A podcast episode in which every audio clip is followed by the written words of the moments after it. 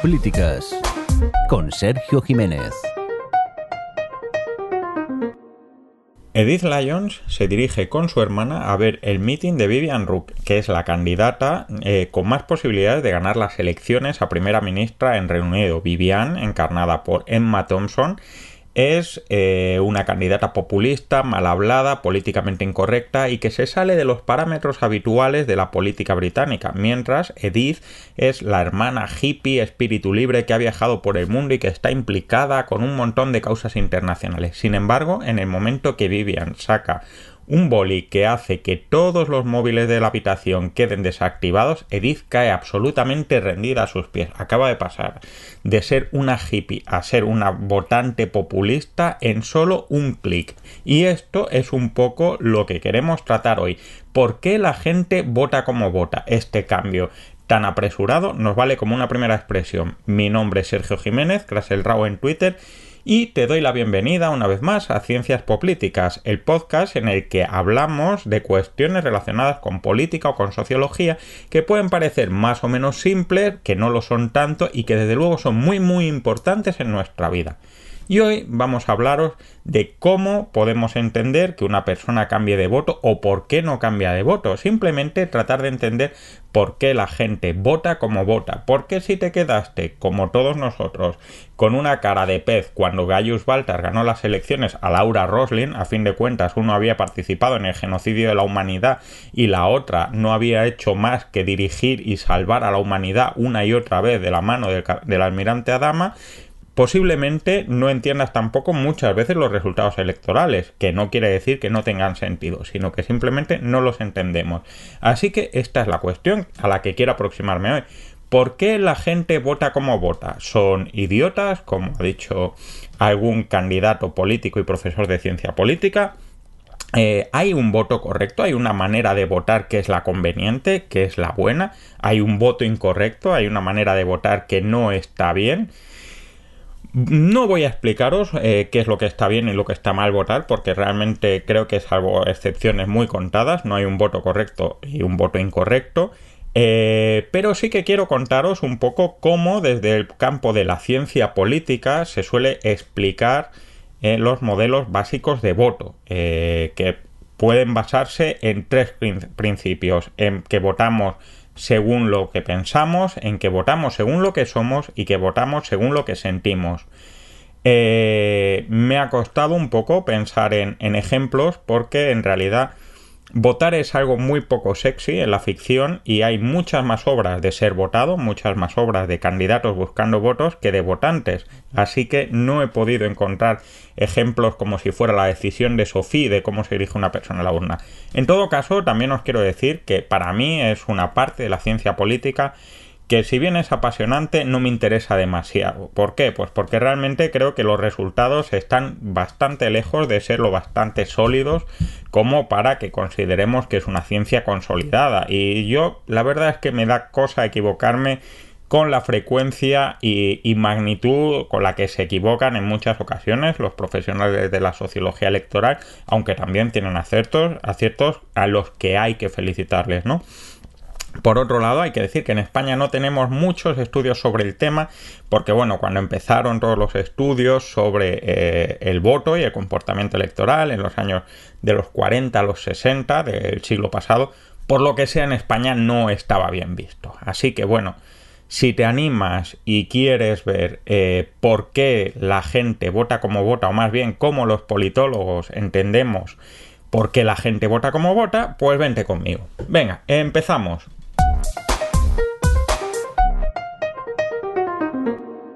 El juez Robertson es candidato a ser juez en Los Ángeles y se enfrenta a su discípulo y hasta hace poco amigo Philip Banks, que es una persona más joven, más dinámica, muy implicada con la comunidad y demás. Pero el juez Robertson tiene más tiros y más experiencia y saca un anuncio en el que dos ladrones están diciendo, comentando desde que Philip Banks es nuestro juez, eh, podemos hacer lo que nos da la gana porque nos deja libre una y otra vez.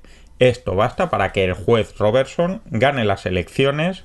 Eh, atribuyendo su victoria, como él bien dice, a que consiguió más votos que el otro. Esto es una manera de aproximarnos al voto de manera racional. Y es un poco la manera en la que a todos nos gusta pensar que votamos, ¿no? Pensamos en que por lo que sea, la razón es superior a otros factores y que cuando alguien vota desde la razón, desde un punto de vista bien meditado, está votando mejor que alguien que vota de otra manera. Y esto hace que eh, también gran parte de las campañas electorales se basen en argumentos numéricos y demás. Ojo, no quiere decir que las campañas estén buscando necesariamente el voto racional, sino que las campañas posiblemente no quieran que pensemos que no votamos por algo racional. El voto racional es una teoría eh, derivada de las ciencias económicas. Ya veréis que eh, las ciencias políticas y las ciencias sociales no están muy separadas en sus momentos paradigmáticos de, otras ciencias. Es un paradigma que nace en los años 50 a partir de una obra de un escritor que se llama Downs, un politólogo, y que considera que las personas votan de manera egoísta eh, buscando maximizar su beneficio calculado. No, no quiere decir que sean egoístas en el sentido de quiero mi voto y lo demás, no, sino que simplemente es un cálculo que se hace en primera persona y de manera totalmente subjetiva, ¿no? Esto es eh, dentro de la teoría económica de maximizar el beneficio y minimizar las pérdidas. ¿Cómo se hace este cálculo? Pues en primer lugar, las personas que votarían o que votaran desde un modelo racional lo que harían sería considerar sus posibilidades de beneficio considerando todas las candidaturas o opciones disponibles. Esto sería la parte más eh, clara y, y, sensible, ¿no? Pero por otro lado existe otra parte importante en la ecuación, que es el riesgo de pérdida, es decir, votar no deja de ser un coste desde el punto de vista económico, tú votas y gastas una cosa que no vas a poder gastar hasta la siguiente elección, pero también supone un esfuerzo, así que también calculas cuál es el coste de no votar y esto es lo que hace que muchas veces estemos buscando la participación y atraer a nuestros electores, etcétera, etcétera, ¿no? Y hablar de si no me votas, eh, van a ganar los otros, etcétera. Esto es calcular el riesgo de pérdida o el coste de no votar. El modelo de Downs es un modelo que a todos nos gusta pensar, ¿no? Seguro que alguna vez habéis estado en una discusión con un amigo o amiga y os ha dicho, pues yo me he leído todos los programas y he visto que el mejor programa es X. Eh, pues yo es que soy autónomo y no sé quién me va a bajar o las cuotas o me va a subir la protección social. Todo esto son elementos de principio de voto racional. ¿Cuál es el problema? Pues el problema es el problema que tienen casi todas las teorías de racionalidad económica y en primer lugar es la racionalidad limitada. Eh, ya no os digo quién se lee todos los programas, sino quién se lee ni siquiera el programa del partido que tiene intención de votar. Eh, la gente normalmente se deja llevar por consignas, por ideas, es lógico porque los programas políticos son entre vosotros y yo un poco coñazo eh, y no siempre son bastante claros y eh, generalmente no esperamos que se cumplan, ¿no? Porque estamos ya curados de espanto. Así que eh, hay algunas enmiendas a este principio. En primer lugar, la racionalidad limitada. Es decir, como no podemos tener toda la capacidad de valorar todos los programas y de valorar todos los elementos, las marcas políticas, la oferta política, trata de generar señales que nos faciliten esa decisión. ¿Cómo hacen esto? Pues primero con la imagen de marca, con una imagen de marca más próxima a, a nuestros intereses eh, egoístas, ¿no? Pues el partido de los autónomos, el partido de las amas de casa, el partido de la clase media, el partido de, los obreros el partido de la gente que madruga, este tipo de cosas y eh, la simplificación del discurso a ideas claves, ¿no? Bajaré los impuestos, subiré las cotizaciones, aumentaré la protección social, como veis, no es nada que al menos de Boquiqui, y os digo de Boquiqui porque eh, en realidad yo creo que muchas veces nos gusta más pensar que nos votan por racionalidad que lo que sabemos que nos votan por racionalidad o que votan por racionalidad, pues esta es la primera cuestión. En segundo lugar, tenemos el problema de la decisión óptima. No hay una decisión óptima porque tú no puedes tener toda esa información y te contestas con la eh, decisión más satisfactoria. Es decir, dentro de lo malo, lo menos malo o lo suficientemente bueno para que esté contento, ¿no? Esto hace que eh, esta falta de óptimos reduce la capacidad de decisión clara, ¿no? Pues, pues, lo satisfactorio siempre es algo comparativo y todavía más subjetivo y difícil de medir. Es decir, puedes ofrecer la, la, cuestión, la solución a todos los problemas del mundo, que es muy difícil que todo el mundo lo considere una solución óptima en el punto de vista económico, es decir, una opción que no pueda mejorarse de ninguna otra manera, ¿no? Y esto es uno de los principales problemas. Y el más gordo, y es los problemas de la racionalidad unívoca yo soy autónomo y me, debería interesar un partido que me baje las cuotas y me aumente la protección social, pero también soy padre y eso haría que eh, me interesara un partido que promoviera mucho eh, la calidad de los estudios y la promoción y la universidad, etcétera, etcétera.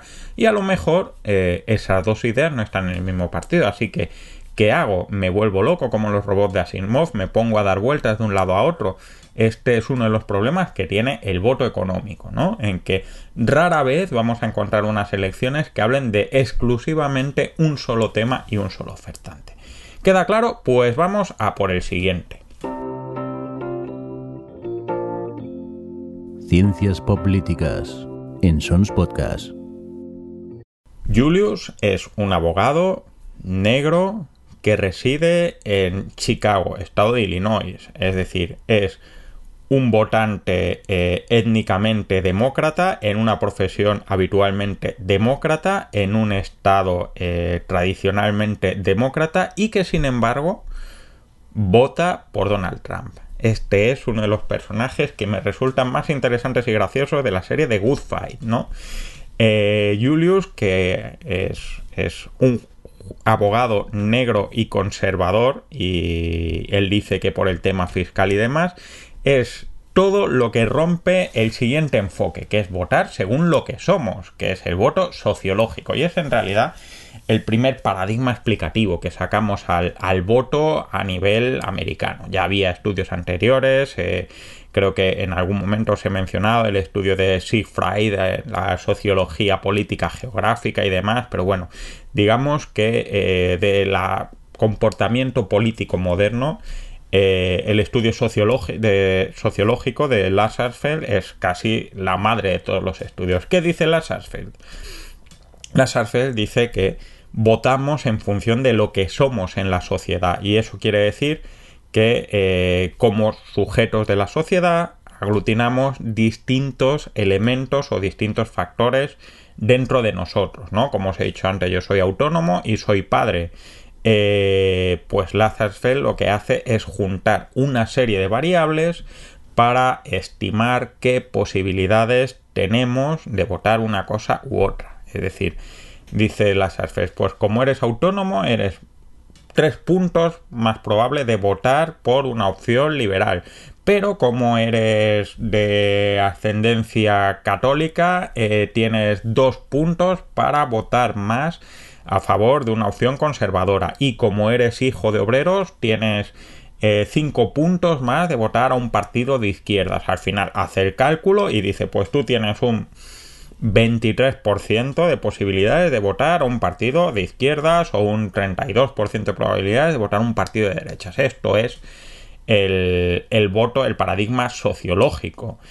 Esto nos lleva a plantearnos una principal cuestión y básica. ¿Cuáles son las variables eh, pesadas del voto? ¿Qué es, ¿Cuáles son esas variables que dan más puntos para definir eh, qué va a votar quién, ¿no? Y tenemos pues algunas que son muy clásicas. El, el, nivel de estudios en primer lugar. El nivel de estudios, sobre todo en los tiempos de Lasserfeld, es un estudio de los años 40. La gente de poco nivel de estudios, era más proclive a votar partidos de izquierdas porque tenía menos nivel económico, mientras que la gente con alto nivel de estudios era más proclive a votar partidos de derecha porque era de alto nivel económico. El nivel adquisitivo, pues lo tenemos relacionado, ¿no? El género, pues eh, si, si estáis familiarizados, tradicionalmente te encuentras en que eh, cuando Clara Campo Amor consiguió el voto de las mujeres, parte de los representantes del Partido Socialista de los partidos de izquierdas no querían que eh, asignar ese voto porque consideraban que las mujeres iban a votar sistemáticamente por opciones de derechas, ¿no? Como si eso fuera un argumento de algo. La religión, pues es otra variable que tradicionalmente hemos considerado pesada, ¿no? Según qué país. En algunos países la religión ha sido más asociada a la derecha, en otros países más asociada a la izquierda, etcétera. Estas son las variables pesadas, ¿no? ¿Qué quiere decir? Pues que todas estas variables van a arrastrar más que otras cuestiones como por ejemplo, pues yo que sé, eh, ser del Atlético de Madrid o eh, tener trabajar en, el extra radio o tener coche. ¿Por qué? Porque son variables que afectan más, que están más articuladas en torno al debate político, ¿no? El tema del género ahora está muy asociado a las políticas de igualdad, el tema de la religión en España es relativamente importante, eh, sobre todo en las opciones eh, más extremas el tema de la educación ha variado mucho porque la educación en muchos casos ha ido subiendo. Por ejemplo, en, Estados Unidos hay una clara inversión en este sentido, ¿no? Y eh, Trump ha tenido muchos más votos de gente con niveles de estudios eh, que no llegan a estudios universitarios en proporción al Partido Demócrata que se ha llevado más votos en el estudio universitario. Los, los negros, la gente eh, de raza negra en Estados Unidos, votaban tradicionalmente al Partido Republicano porque era el partido de, de, Abraham Lincoln que fue a fin de cuentas quien abolió la esclavitud y sin embargo con la llegada de la lucha por los derechos civiles y la actitud de Richard Nixon al respecto acabó hubo un trasvase enorme a los partidos de izquierda salvo Julius y cuatro casos no estas son las cuestiones ¿Cuál es este el, problema o la principal limitación? Bueno, aparte de que eh, hacer este cálculo es, es, complicado y que a veces estas variables no son evidentes, o sea, vale, el nivel de educación es, es bastante evidente, pero la religión, hasta cierto punto, eh, dentro de la religión, puedes meter en el mismo sitio a, todos los católicos, a los católicos con los católicos que forman parte del Opus Dei, son, son cuestiones que tienen mucha más profundidad y que a veces no son tan explícitas como para poder hacer un cálculo como el que propone Lasserfeld. Pero sobre todo, el que a mí me parece más interesante es la volatilidad del voto, ¿no? La, la gente no cambia tanto estas variables pesadas como para que el voto cambie tanto de unas elecciones a otras. Es decir, si tú tienes eh, 50.000 obreros y 30.000 patronos y en unas elecciones gana la izquierda y a la siguiente gana la derecha, no es que de esos 50.000 obreros 20.000 hayan pasado a ser patronos, es que habrá algo que haya variado más que esa variable pesada y sociológica, ¿no? Esta volatilidad no se acaba de cumplir desde el punto de vista sociológico. Además, eh, estos elementos pues cambian en el tiempo. Hay elecciones y, y esto es una cosa que habréis oído muchas veces. Estas elecciones van de la pandemia, estas elecciones van de los impuestos, estas elecciones van de los recortes. Es decir, los elementos eh, sobre los que vota la gente pueden variar y hacer que la variable, el peso de cada una de estas variables eh, cambie en el tiempo. Mi voto como padre eh, puede verse muy variado o mi variable como, mi peso como padre puede variar según si estamos hablando de unas elecciones en las que estamos hablando es de recortes en educación que de unas elecciones en las que estemos hablando de bajadas de impuestos no es, son elementos a tener en cuenta. Así que esto eh, es un modelo que también nos puede orientar pero no nos va a dar el chocolate del loro y vamos a por nuestro último modelo. ¿Estás escuchando? Ciencias Políticas.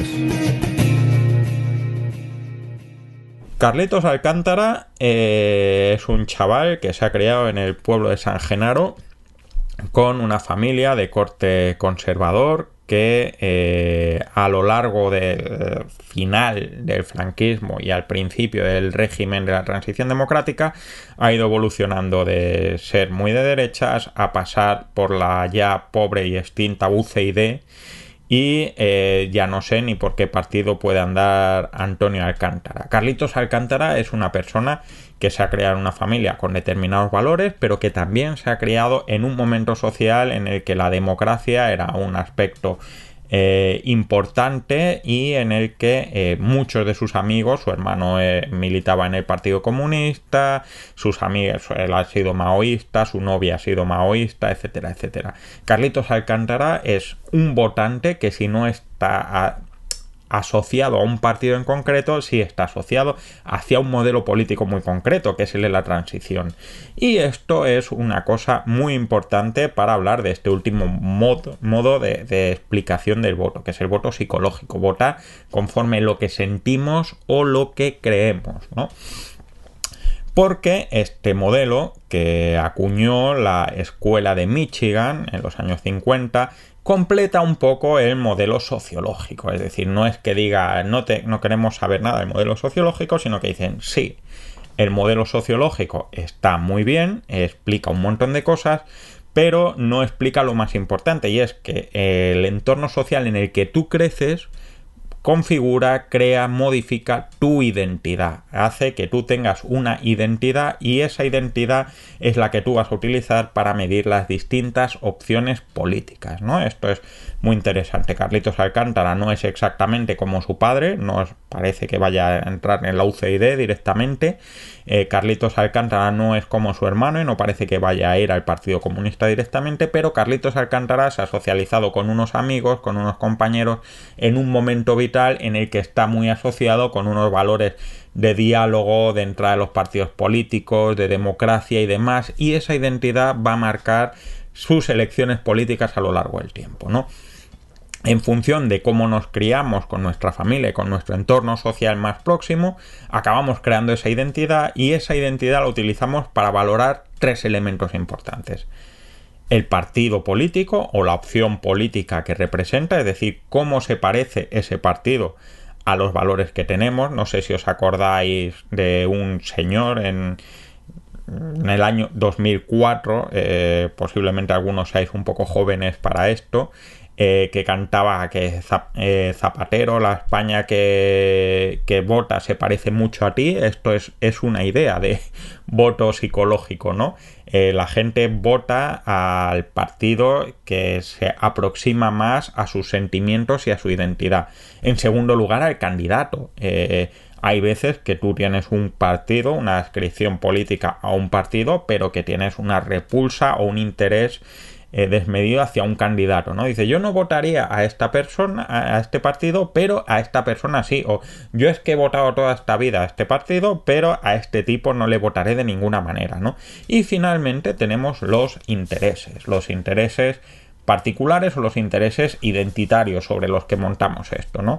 Eh, pues Carlitos Alcántara difícilmente va a votar un partido que diga que hay que desmantelar el régimen de la transición, porque los intereses identitarios que tienen están en contra de esto, y esto lo podemos ver en la distribución de votos eh, de Podemos y Ciudadanos respecto a las generaciones Mm, con más edad en España, ¿no? Partidos que han hablado de la necesidad de regenerar el sistema de la transición han tenido mucha menos prevalencia de voto eh, precisamente en la gente que ha vivido la etapa de la transición, con lo cual es un modelo, no vamos a decir satisfactorio, pero también nos da algunas pistas de cómo va la cosa. Hay que tener en cuenta, en todo caso, que eh, esta identidad nos encontramos con lo mismo. Si alguien ha sido socialista de toda la vida, eh, o ha sido del Partido Popular de toda la vida, o ha sido de Izquierda Unida de toda la vida, eh, no tendríamos volatilidad de votos, no habría pasado lo que ha pasado en las elecciones de Madrid, ¿no? Eh, no puede ser que la gente hace solo dos años fuera mayoritariamente identificable con el mismo, con el mismo candidato y el mismo partido hasta un treinta y pico por ciento de los votos y esta vez haya bajado un veintipico por ciento de los votos y, y al revés con Ayuso, ¿no? Desde luego, ese voto psicológico, si hay una inscripción, si hay una identidad, es mucho más volátil de lo que pudiera ser en realidad la identidad que te crías en tus primeros años de socialización o socialización primaria, como la llaman los sociólogos, ¿no? Eh, en caso de ser importante, y no digo que no lo sea, como habéis visto, podéis sentiros identificados con él, no es quizás tan importante como para hacer el voto. Y con esto vamos a la última parte. Estás escuchando Ciencias Políticas. ¿Cómo votamos? Pues si os digo la verdad, no tengo mucha idea. Eh, creo que hay una serie de problemas respecto a que haya una ciencia a la hora de adivinar, anticipar y conseguir el voto. En primer lugar, eh, tenemos un problema de legitimidad electoral, ¿no? Eh, pensarlo de esta manera, si, el voto es algo que es indiscutible y, en eso se basa nuestra democracia, en que la gente vota lo que quiere, no digo que sea lo correcto, sino vota lo que quiere y encontramos una manera de manipular a la gente para que vote lo que yo quiero que vote, eh, acabamos deslegitimando la democracia para convertirlo en una puja al mejor postor, ¿no? Y eso es, es un problema. Pero por otro lado nos encontramos la inversa. Si todo el mundo empieza a controlar la ciencia del voto, la capacidad de dirigir el voto, de dirigir a los votantes hacia donde ellos quieren, estaríamos siempre empatando, porque la ciencia es la ciencia y 2 más 2 son 4 y si somos capaces de hacer esto. Así que tenemos estos dos problemas. Primero, no sabemos si es bueno, pero si fuera bueno no sabemos si sería útil. Además tenemos un problema de fiabilidad. Eh, todos recordamos eh, históricas y épicas pifias en los sondeos electorales. Todos recordamos históricas pifias en, en los vaticinios de analistas políticos, de spin doctors, como se llaman ahora, de consultores, etcétera, etcétera. Todos sabemos que eh, una campaña está marcada por cientos de elementos, de condiciones, incluso que pasan el mismo día de la votación o dos días antes o cuatro días antes y por lo tanto toda la ciencia que tú puedas manejar tiene un impacto muy limitado ante unas coyunturas que superan enormemente esto, ¿no? Así que yo no creo que la ciencia del voto sea una ciencia tan exacta, lo que no quiere decir que no importe.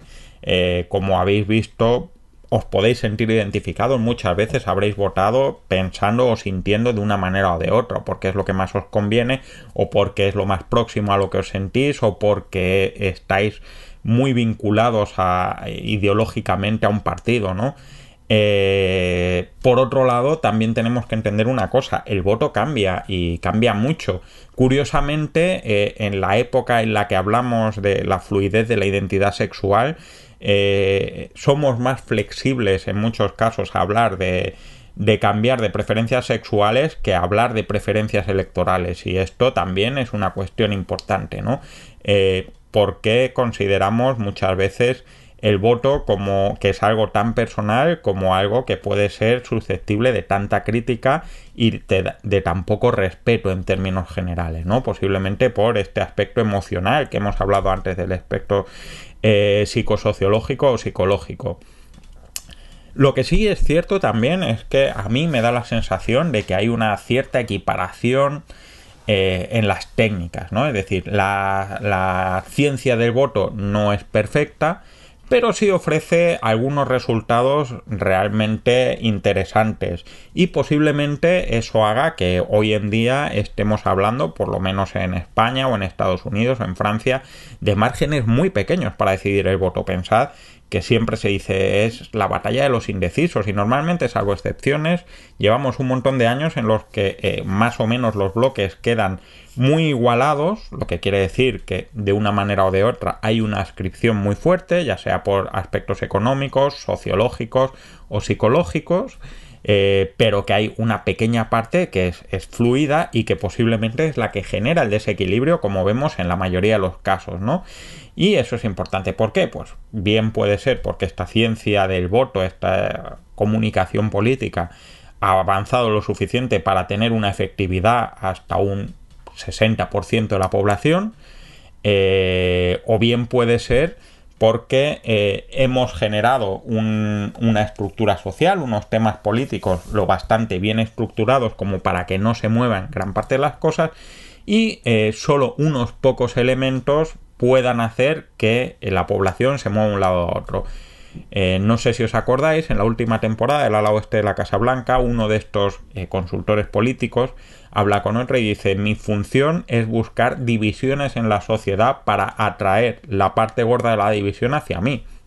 Es decir, hemos llegado a un modelo social tan lo suficientemente dividido y consolidado para que eh, cualquier cosa que sirva para restarle votos a un rival y atraerlos a mí, eh, sea lo definitivo. ¿Qué es lo que pasa con esta cuestión? Que, que tienen que ser temas nuevos o tienen que ser temas formulados de nuevo. Los temas antiguos ya estamos posicionados sobre ellos, ¿no? Y esa es posiblemente la cuestión por la que estamos tan sometidos constantemente a información, a debates, a reformulaciones, a declaraciones distintas, a la saturación de comunicación política en la que vivimos, ¿no? Otra cosa a tener en cuenta y que creo que, normalmente se trata de simplificar y es normal porque cuando trabajas con datos esto es así, es que obviamos que las personas, como os he dicho, son complejas y multidimensionales, no solo sobre sí mismas, sino en el tiempo. Eh, como os iba diciendo, yo soy autónomo, soy padre, eh, soy doctor, tengo ciertas orientaciones políticas o religiosas o ideológicas o artísticas y eso puede hacer que esté moviéndome entre dos o tres opciones políticas distintas a la vez, ¿no? Y eso a la vez también eh, hace que mi decisión no solo esté marcada por cómo esos componentes pesan en mí, sino también como cómo cambia el debate político el peso de cada componente, como os he dicho. Así que bueno, eh, siento no ser de mucha más utilidad.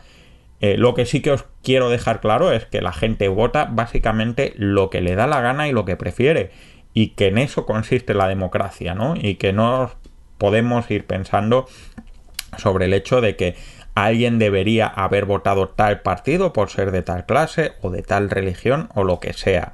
Porque eh, si esto es así, no haría falta hacer elecciones, bastaría coger el censo, distribuir estas variables y decir con esta población quién va a ganar es este y listo.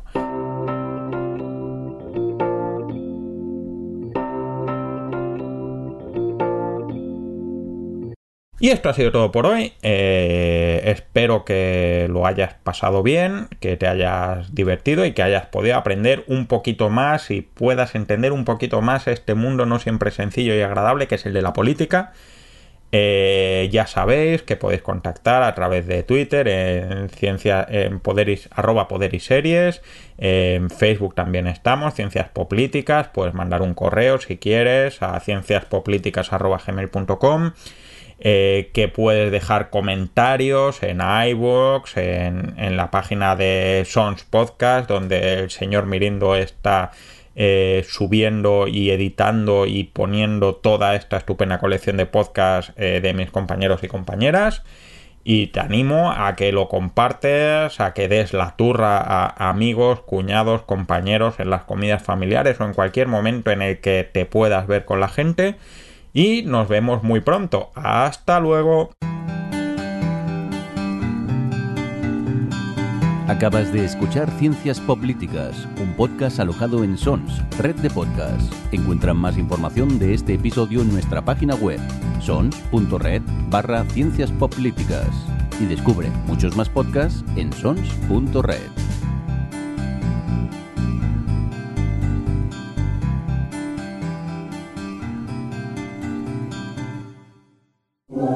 En Sons hay podcast para todo el mundo. Retrato Sonoro, un podcast de Fidel Mouzo que se inicia con una foto, un instante captado en imagen y cuya descripción propicia la conversación, la memoria, los hechos y las personas. Encuéntranos en sons.red barra retrato sonoro.